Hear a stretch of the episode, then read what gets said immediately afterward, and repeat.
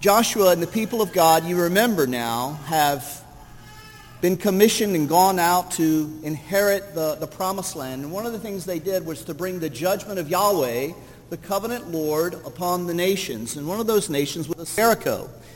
And we know the story of Jericho and the, the marching around the, the city seven times. Again, God's scandalous ways through marching, through walking, he defeats his enemies. You see, he will not share his glory with flesh. He's not going to share his glory with the flesh of men. Just not. So he uses these scandalous ways to show forth his glory. So there'll be no explanation other than God and God himself has delivered his people.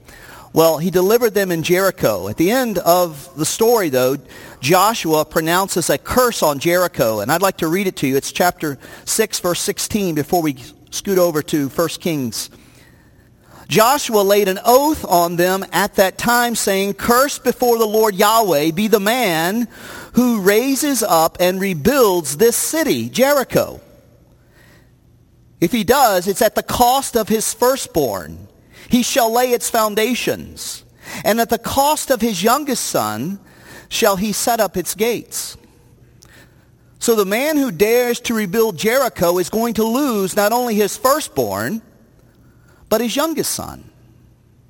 That's the promise. That's the covenant curse that now resides on Jericho. Let's turn over to 1 Kings. 1 Kings. Let's pick up reading in chapter 16, 29. It's now the 9th century BC in the northern kingdom, approximately 60 years after Jeroboam. The northern kingdom is now ruled by King Ahab. Now he married Jezebel, and we're going to be introduced to her later.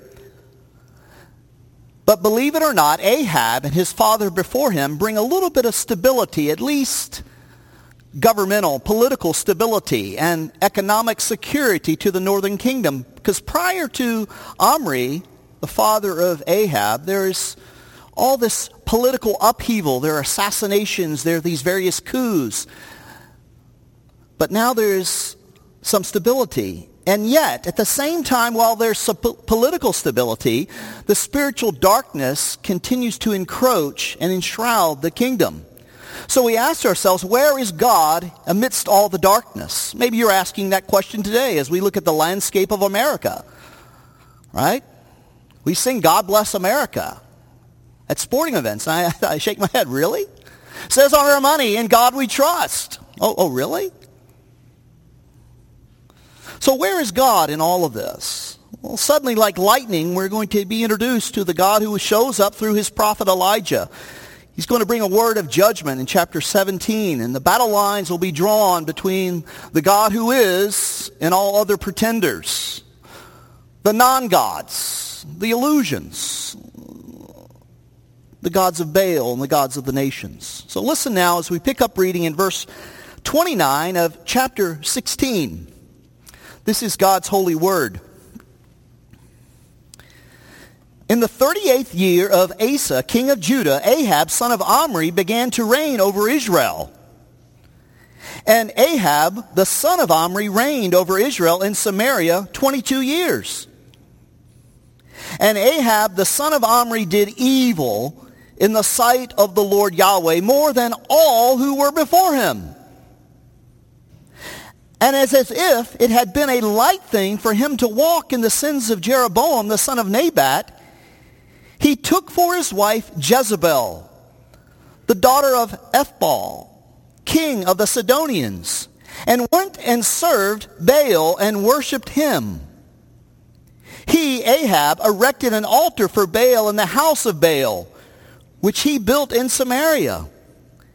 And Ahab made an Asherah Ahab did more to provoke the Lord Yahweh, the God of Israel, to anger than all the kings of Israel who were before him. In his days, Hiel of Bethel built Jericho. He laid its foundations at the cost of Abiram, his firstborn, and set up its gates at the cost of his youngest son, Segub. According to the word of the Lord Yahweh, which he spoke by Joshua, the son of Nun. Chapter 17, verse 1.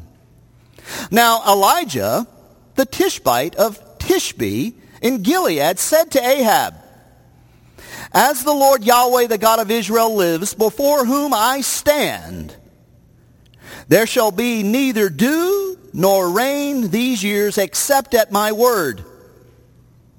And the word of the Lord Yahweh came to him.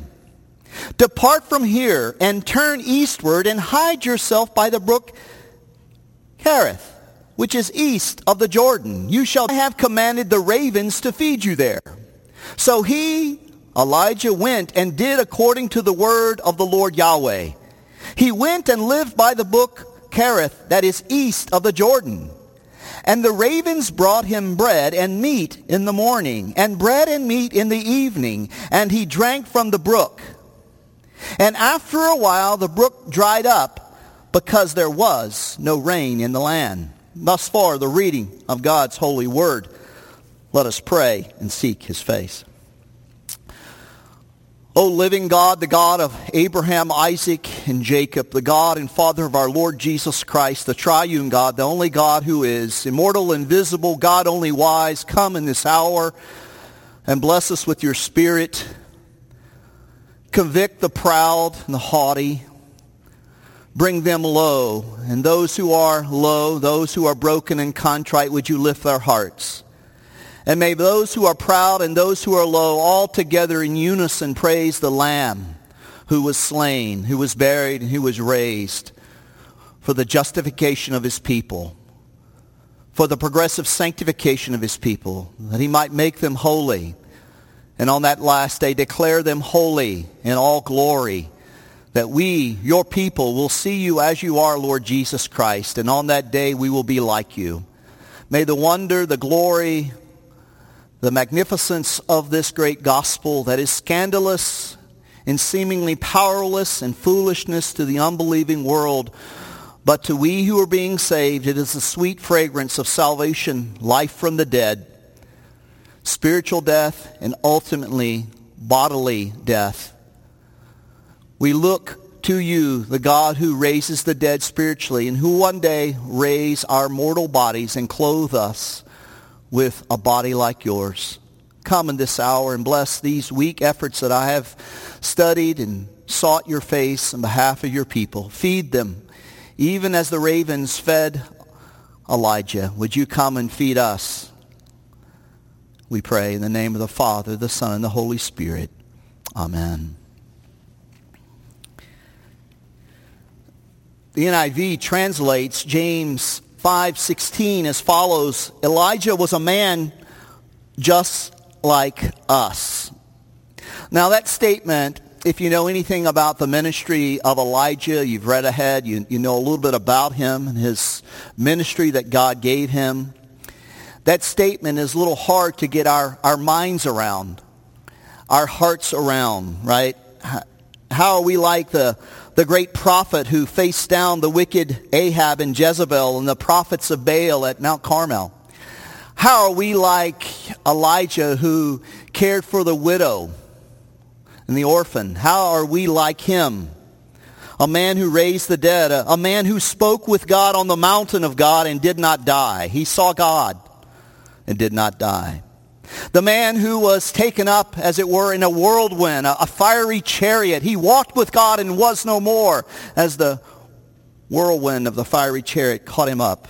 How is a, an Elijah like us? You see, saints, God wants us to see that Elijah is like us in that he was a sinner. He was a sinner saved by grace, grace alone in the Lamb who was to come. That lamb that you know by the name of the Lord Jesus Christ, the Old Testament saints look forward to, you look back to, saved him by his merits and what he accomplished at Calvary. You see, he was an ordinary man who was called to serve an extraordinary God. As I've been saying over the weeks, as we've been looking at this Old Testament text and narrative and looking for the gospel in the text, that Paul writes and reminds us in Romans 15, what was written in former times was written for our instruction, that through endurance and encouragement of the scriptures we might have hope. You see, we might have hope. Not wishful thinking, but hope anchored in the realities of what God has done in the person and work of the Lord Jesus Christ. You see, the world's hope is just, well, I hope it works out. I hope Alabama wins. Well, oh, ah, ah, ah, but they didn't. I hope it doesn't rain, right? You see, it's just wishful thinking, right? But the hope of God is banked on the person and work of God. He signed his hope in the blood of his own son. You can bank on it. You know it's going to come to pass. So let's look at this text as we think about this hope, right, that the scriptures long for us to have, how Elijah is like us. Just two points. Like us, Elijah lived in an evil day. He lived in an evil day when the days were evil in the 9th century BC. Just like we do. We live in an evil day, a perverse day, a wicked and evil day.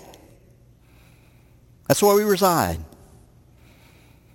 And secondly, like us, Elijah served a faithful God. So he lived in an evil day and he served a faithful God, just like us. We live in an evil day and we serve a faithful God. Let's look at the first point.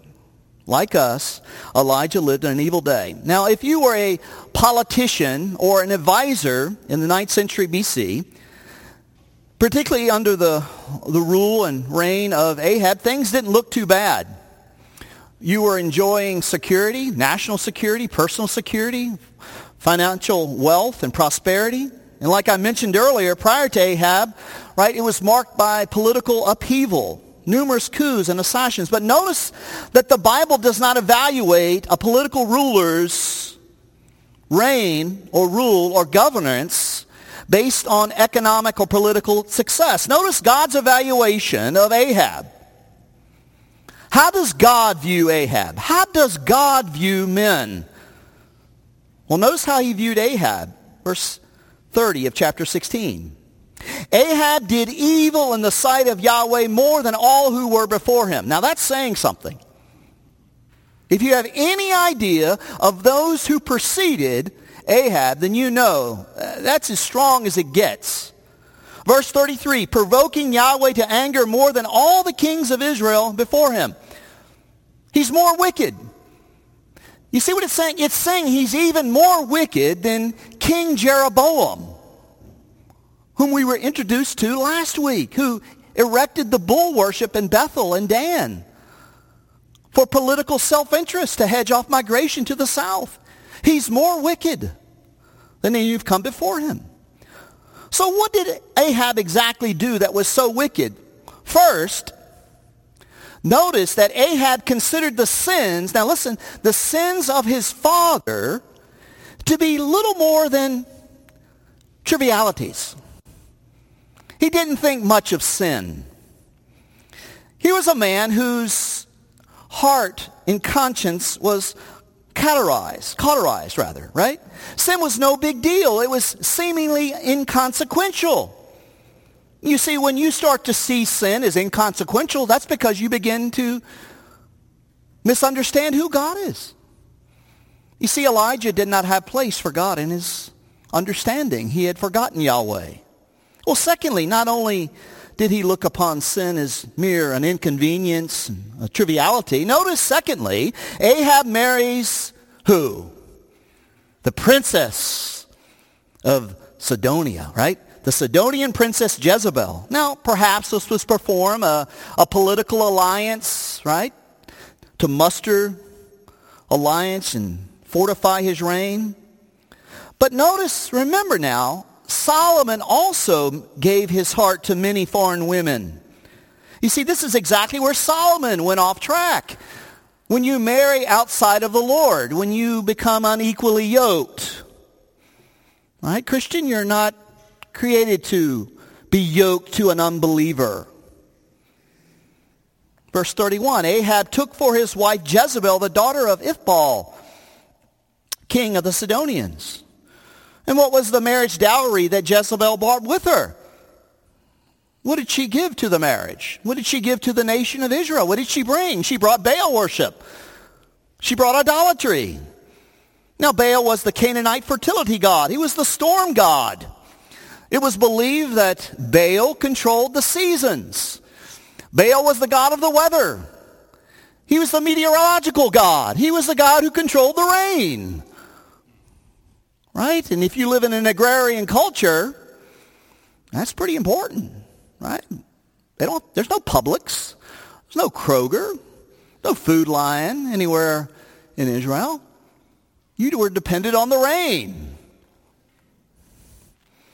Well, not only did Ahab and Jezebel's marriage form a political alliance, sadly it formed an alliance between Israel and the false god Baal. And as you read ahead, you soon realize it's Jezebel. Then it's Jezebel who's wearing the pants in the family. It's Jezebel who's ruling the northern kingdom. Ahab's a mere puppet. And no place is that better seen, as we'll see, than in the little pericope, the little story of Naboth. Right? You'll see that, and I'm not going to get ahead of us, but you quickly see who is ruling the northern kingdom. One commentator says she's the, she's the Lady Macbeth of the Old Testament. That's exactly right.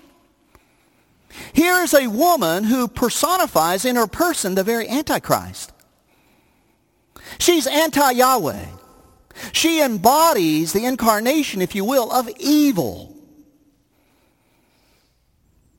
And thirdly, as if marrying outside the Lord was not bad enough, Ahab himself became a Baal worshiper. Verses 31 to 32. Ahab went and served Baal and worshipped him. And he erected an altar for Baal in the house of Baal, which he, Ahab, using the, the tax revenue gathered from the people of God, built a house to Baal in Samaria, the very capital of the northern kingdom.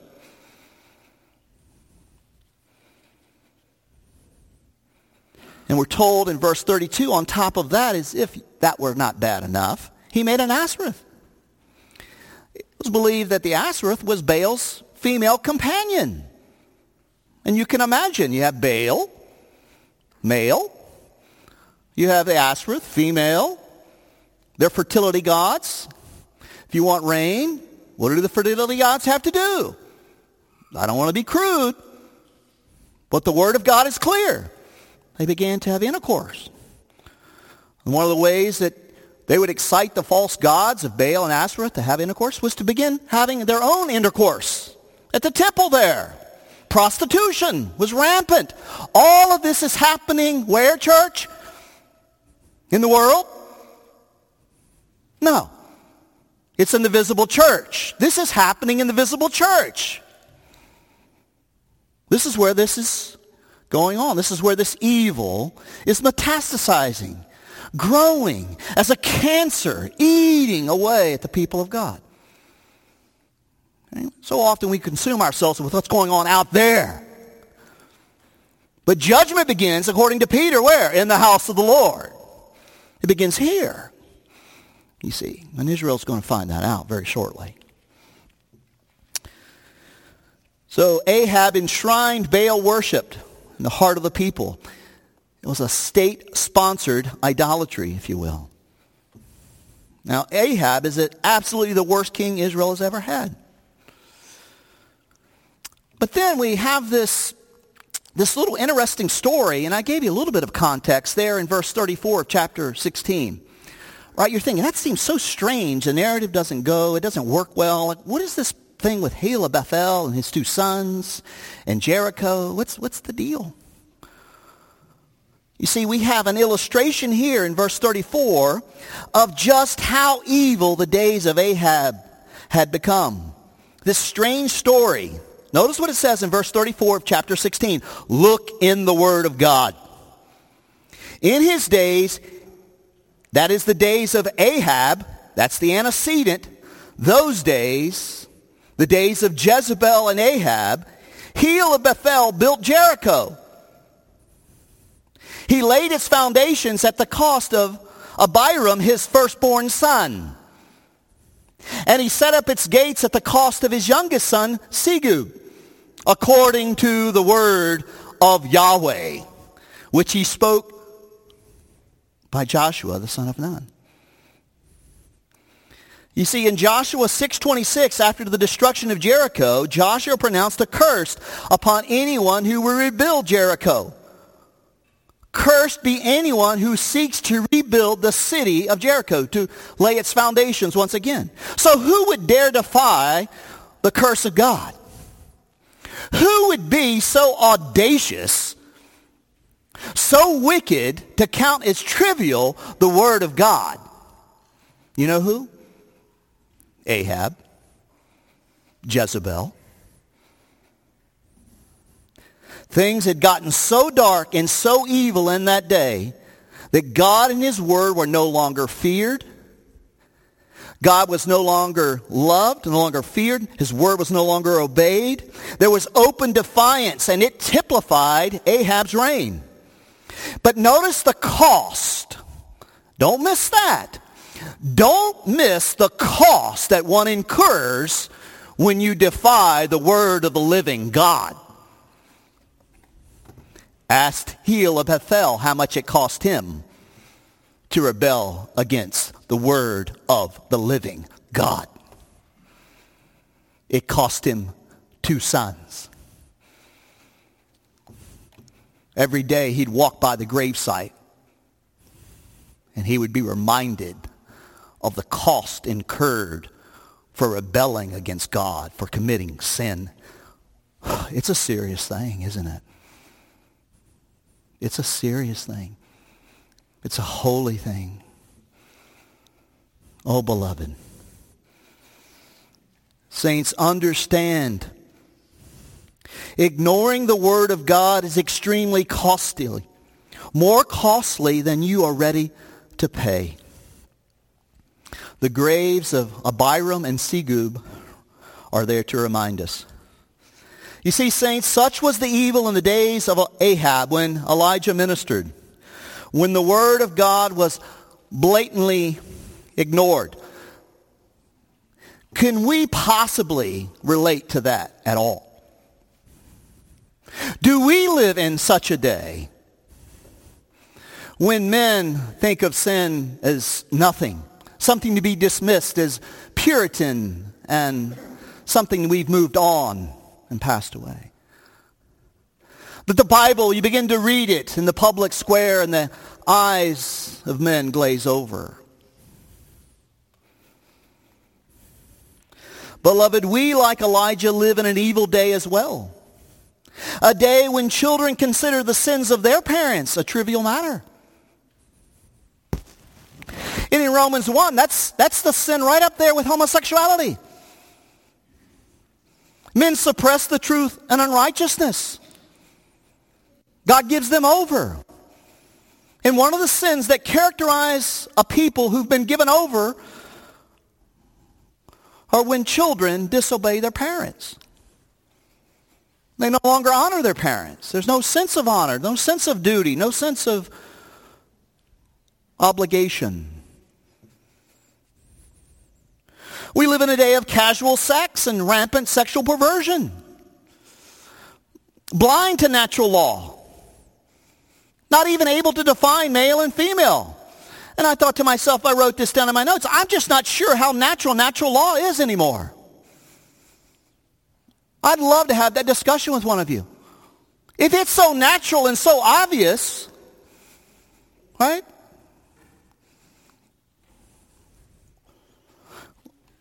We live in a day of gratuitous violence, a day when murder of the unborn children is bragged about in the name of choice. It's only it's not only a, you know a necessary evil, it's only on rare occasions. No, no, no, no, no, no, no, no, no. No, no, no, no, no, no, no, no, no. That train left the station. I, I see women and men go on television in the block holding up their fans, talking and boasting, glorifying the fact that they killed a human being made in the image of God. This is the day in which we live. Let's pull the curtain back. Let's see the evil that marks our day. Saints, we live in a day like the days of Elijah, when men call evil good and good evil, when people do what's right in their own eyes. A day where public schools who can't give a child an aspirin are openly advocating for gender, gender transitioning. Or you can't bring a paperclip to school or a pocket knife. You can't take an aspirin without the provision of a staff person, a teacher, a principal. But yet you can have teachers in the school who can openly talk to your children about mutilating their bodies and removing their sexual organs. This is the day in which we live. Now, we don't like it, Pastor. You need to move on.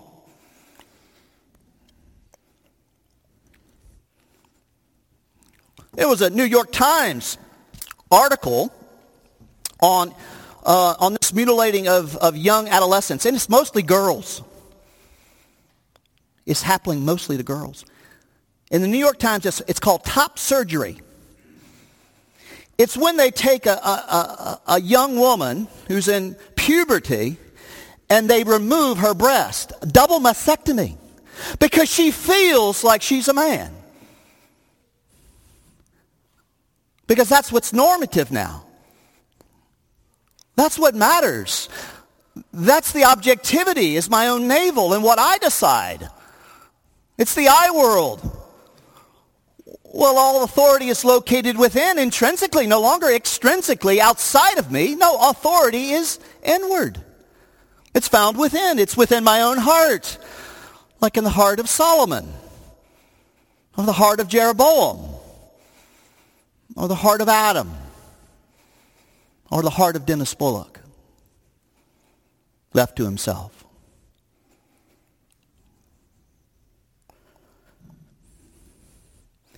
It's for such a time as this that God has placed us here as the church to be a prophetic voice to the truth.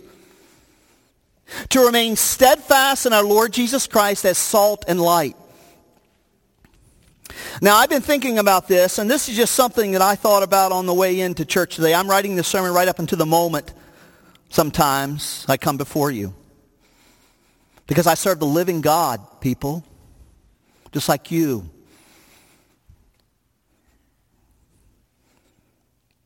There are three responses I believe we can take to this cultural moment for the church. First, we can retreat we can leave the world, but that's problematic. Because Jesus says to be in the world, but what? Not of the world. Not to be marked by the Adamic nature that characterizes this age in the age of Ahab and Jezebel in the 9th century BC. Can't do that. We could capitulate. You could have me come up here and give you nice hallmark sermons never challenge you, just tickle your ears, make you feel good about Jesus being your life coach. I could do that. I could be a sellout. You think it's easy? Bearing the burden of the word of the Lord? No. In my flesh, I would fold as a cheap table, like one of those folding tables over there, Rick, if God the Holy Spirit didn't uphold me just telling you what you want to hear, cuddling you and your sin, right? Letting you walk in sin like Ahab did for a long time. Can't do that. Or we can fight. Now, I say that with this caveat because when I use that word in this context, particularly in this congregation, I have a congregation of fighters. That's a good thing.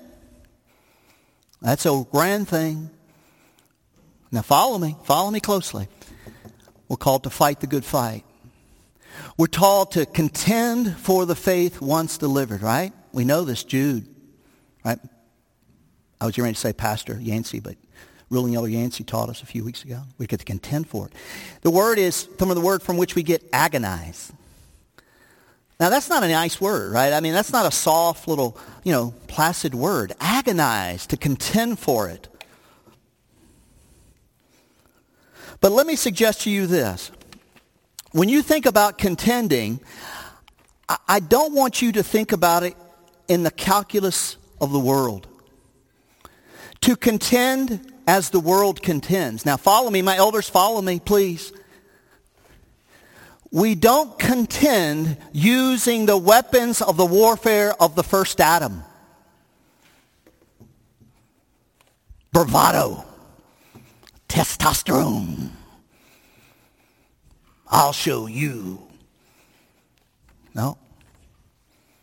No. Listen. This is the Apostle Paul, a mighty man of valor. Listen to what he said. 2 Corinthians 10, 3 through 5. For though we walk in the flesh, right, in the Adamic flesh, right, we're not waging war according to the flesh, the sarx, the Adamic nature, carnality, as the world, those in Adam. We're not waging war that way, right? One-upmanship with literal swords, like the Crusades in the 6th century, right? We're going to go out and take Jerusalem for Jesus. Abram tanks, F-118 fighters, nation building, put the Christian flag beside the United States flag. We're going to take back the world for Jesus. No, that's not, that's not what Paul's saying. He says, and Rick, you'll love this, verse 4, for the weapons of our warfare. Now, do you hear that? We have weapons. The church is not without weapons. There's an armory. There's weapons. For the weapons of our warfare are not of the flesh, but have divine power to destroy strongholds. We destroy arguments. That's what we have. We have arguments. We have the gospel, right? And every lofty opinion raised up against the knowledge of God and take every thought captive to obey Christ. You see, our weapons, what are they? Let me just give you a few of them. First, we have the truth. We don't have all saints' truth. We don't have the PCA's truth. We don't have Oprah's truth and Bill's truth and Jim's truth and Susie's truth. We have the definite article, the truth. We have the truth. We have reality. That's what truth is. we have love the First Corinthians kind. Love that overcomes evil with what? Evil? With good. And sometimes that love will have to pay the cost ultimately. That enemy might become a friend of Jesus, might become a son of Jesus, that we might have to die. And we have righteousness we have integrity and obedience to the truth and love. Right? So we have truth, we have love, we have righteousness, and we have faith and we have prayer. Again, our, our battle is not against flesh and blood. And so often the church is battling using the weapons of flesh and blood. I'm amazed how quick I am. My default position is to begin thinking about how I'm going to muster my resources to defeat this foe. And I forget altogether the spiritual dynamic, the heavenlies dynamic of our warfare. That our weapons are not carnal, that our enemies are spiritual in nature, they're principalities and powers in high places. Men who hold abhorrent heretical doctrines in the PCA hold them with demonic power. Just like yourself, you were enslaved to demonic power. You were enslaved. You were an object of wrath prior to the cross.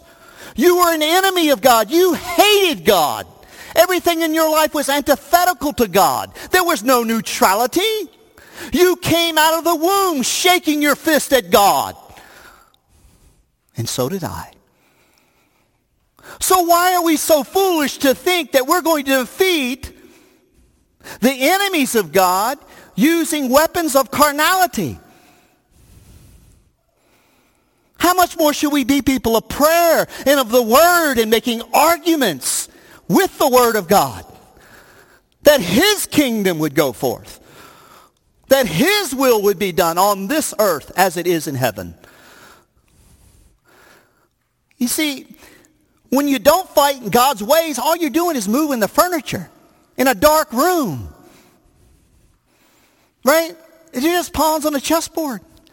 People don't just need advice. They've got to be resurrected. It's hopeless. It's hopeless without Jesus Christ. You're hopeless. You're without God. You're without hope apart from his mercy. I don't care how smart you are. I don't care what your GPA is. God doesn't care. God doesn't look on the outward. God looks on the heart. And he changes the heart. Right? He takes away the heart of stone. He gives a heart of flesh.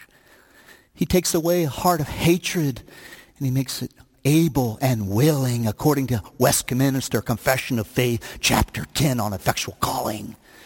Willing to obey. Oh, how I love Jesus. You say this? Yes, I know you do. But you know why you say it? Do you know why you say it? Do you say it because you're more crafty, wiser, smarter, better looking, taller, smell better, look better? Oh, no, no, no, no, no, no, no, no, no. You say it because God, in his mercy, saw you in your sins. As he saw Israel lying in the afterbirth, right, in Ezekiel. That's how gross our sin is. That's how gross we were outside of Jesus Christ. But God, God set his affection on you. God set his love on you, not because you were lovely, but to make you lovely. To make you acceptable in his son. You see, that's your only boast today is Jesus Christ. That's your only boast. That will be your only boast from now and throughout eternity. That was your boast when you first came. It will be your boast to the very last. To the very end. Well, time will be no more. All praise, all glory, and all honor will be given to the Lamb who was slain. You see, it's all about him. He's the God who saves sinners, not the righteous. Not merely the sick, but those who are dead in sin, shaking their fist at God. He saves them. He saves them by grace alone, through faith alone, in Christ alone. You see, for such a time as this, God has placed us here. Let us fight with the weapons that God has given us. A cross-shaped love with the truth and the righteousness, with faith and prayer. Well, secondly, and I must move on, I've spent more time on that point than I needed. Secondly, like Elijah, we serve a faithful God. Notice when God shows up, providentially. When does God show up? Does he show up when men can somehow contribute something? When somehow we can take something for ourselves? No. He shows up right after the funeral of the two sons of Abiram and Segub. He shows up in the pit of hell and darkness and he brings forth his word through his prophet. That's when he shows up. When it gets absolutely hopeless, when there is no other hope save God, he shows up. Now, I can't explain that. I wish he would show up sooner. But seemingly out of nowhere, like lightning, God burst forth through his prophet Elijah. No pedigree, no family line. We don't even know where Elijah went to seminary. We don't know. We have no idea. Where is he from? He's like Melchizedek. Where did this, this dude just show up? Where was he living? What's going on? What, what, what subdivision was it? I have no idea. We don't know. There's no exchange of pleasantries. But like a lion, right? Elijah comes before wicked King Ahab. He goes into the palace to the, before the throne of Elijah. Verse 1. As Yahweh, the God of Israel, lives, before whom I stand, there shall be neither dew nor rain these years except by my word. I read that and I thought, what a bold man. We're going to see what made him so bold. It wasn't his flesh. It wasn't his Adamic bravado. It wasn't his testosterone. I couldn't help but think of John Knox. It's reportedly said of Queen Mary of Scots that she feared Knox's prayers more than 10,000 soldiers.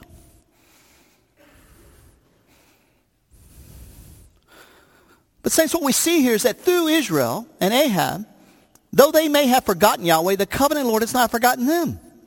Notice this short, short sermon, unlike today's sermon. Right, it's just one, one line. But see, when God's with you, it, it could be 12 lines. It can be one word, two words. There shall be neither dew nor rain these years except my word. You see, Ahab is reminded who brings the rain. Ronald Wallace says, for Elijah to appear so suddenly reminds us that we need not despair when we see evil succeeding on the earth. For we may be sure that God, in unexpected ways, has secretly prepared his the stability of evil. God can raise up men from out of nowhere, and that's exactly what he did. He doesn't need a moral majority. He doesn't need it. He doesn't need 51%. He just needs one, a faithful prophet, priest, and king to conquer the world. And that's exactly what he did, didn't he? Through the folly and the foolishness of a piece of wood hung on a hill right outside the city gates there in Jerusalem, where his son bled and died to defeat all of his foes. Who is a God like this God? Worthy, worthy, worthy is the Lamb. You see, not even rain nor even dew. You see, Yahweh was shutting off Baal's faucets. God had warned the people in his laws. They're not just idle. Right? Don't listen to the word. It's a scary thing to listen to the word of God. It's scary. It's, it's even scary to preach it. Let not many of you be teachers. Because when you listen and you hear it, you're responsible for what you hear. And God had told the people that his words are not idle words.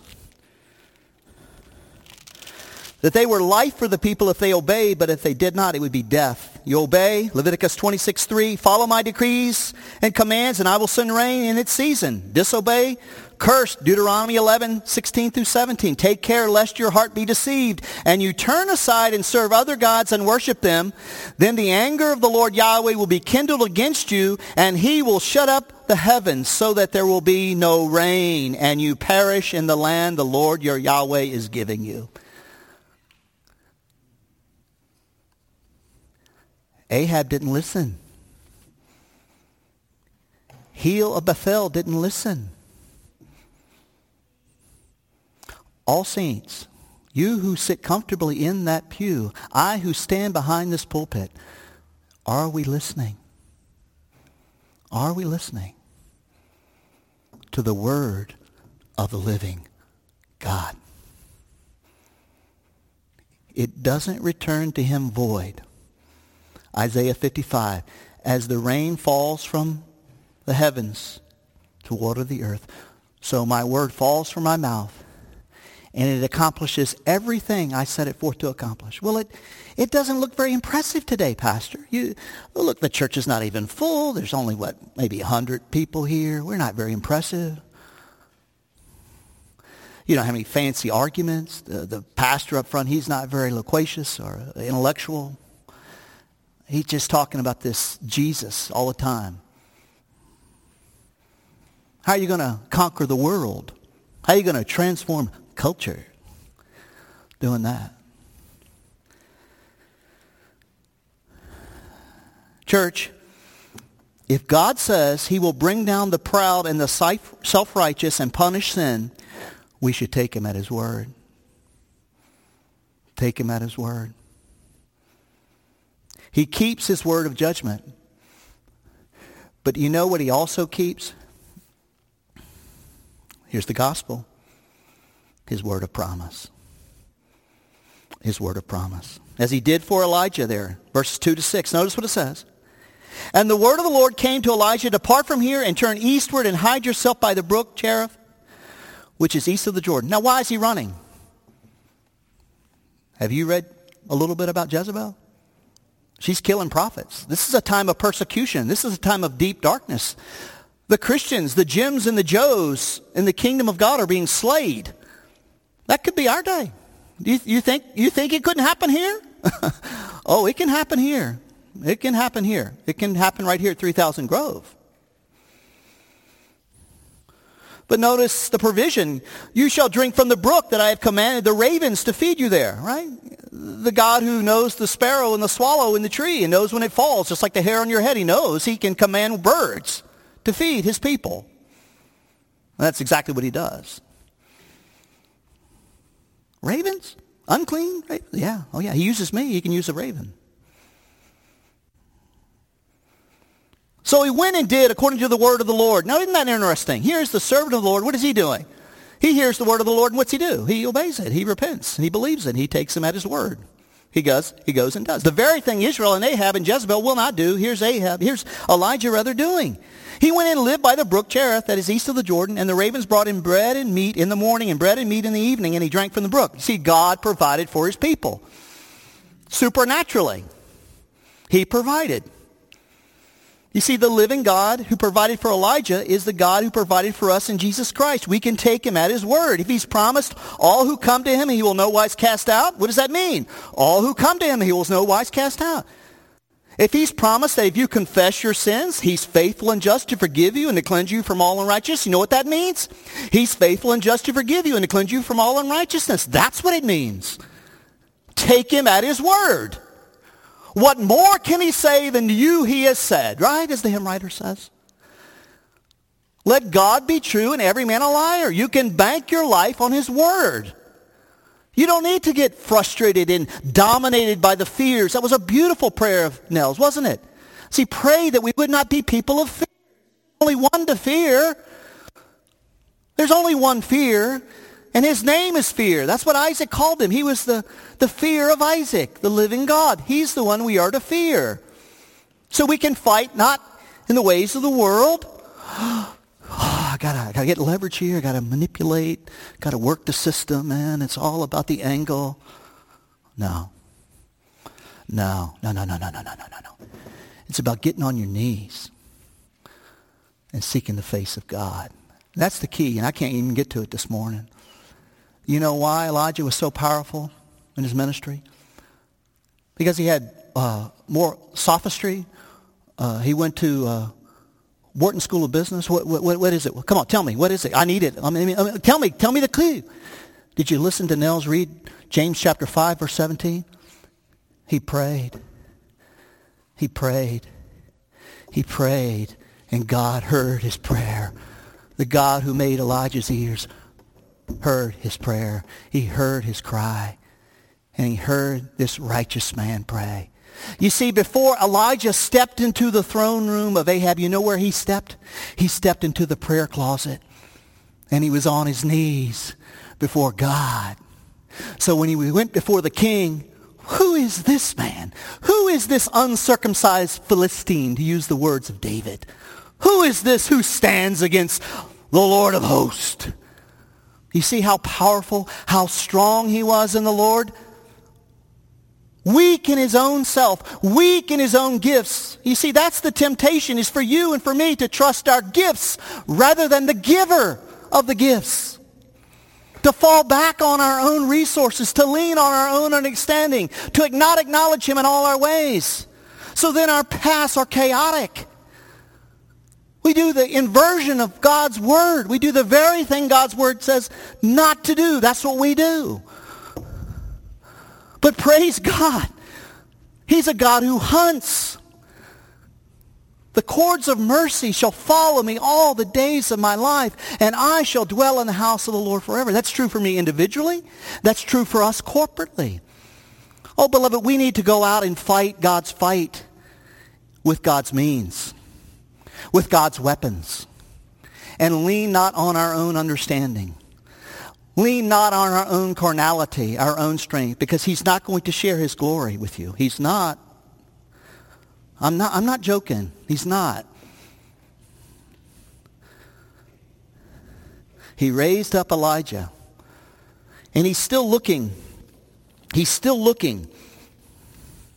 Listen to this.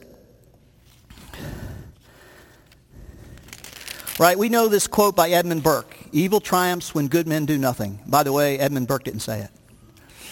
I'm sorry. I found that out this week. I was under the impression he did. It's still true nonetheless. So God is looking for men and women, boys and girls, to stand in the gap, to fight his fight and battle in his way using his weapons. Notice what he says in Ezekiel, and I close with this as the Lord is still looking for people who will make a difference. This is what Yahweh, the covenant Lord, the God who is, says. And I sought for a man among them who should build up the wall and stand in the breach before me and for the land, that I should not destroy it. So what he's saying? He's saying he's looking. The eyes of the Lord are looking for a young man, young woman, boy or girl to stand in the breach, to stand on the wall. But then notice it says, it says, but I found none. Yahweh says, I found none. And I thought to myself, are there going to be any here in our church who are going to stand in the gap and fight God's fight, God's way, using God's weapons? That's only what's going to last eternally, is fighting his way, his fight, his way, and his spirit. Let's pray together. Our Father, we thank you for your mercy. We thank you for the gospel, which is the power of God unto salvation. We thank you for faithful ministers throughout this land who preach it in all simplicity, not with underhanded motives, but with clarity and simplicity. We thank you, Father, for our church. We thank you for our elders. We thank you for our deacons. We pray that you would hold us fast, that we would be men who would fight your battle using your weapons leaning not on our own understanding, but leaning on the cross and looking to Jesus, the author and the finisher of our faith. We pray this in the name of the Father, the Son, and the Holy Spirit. Amen.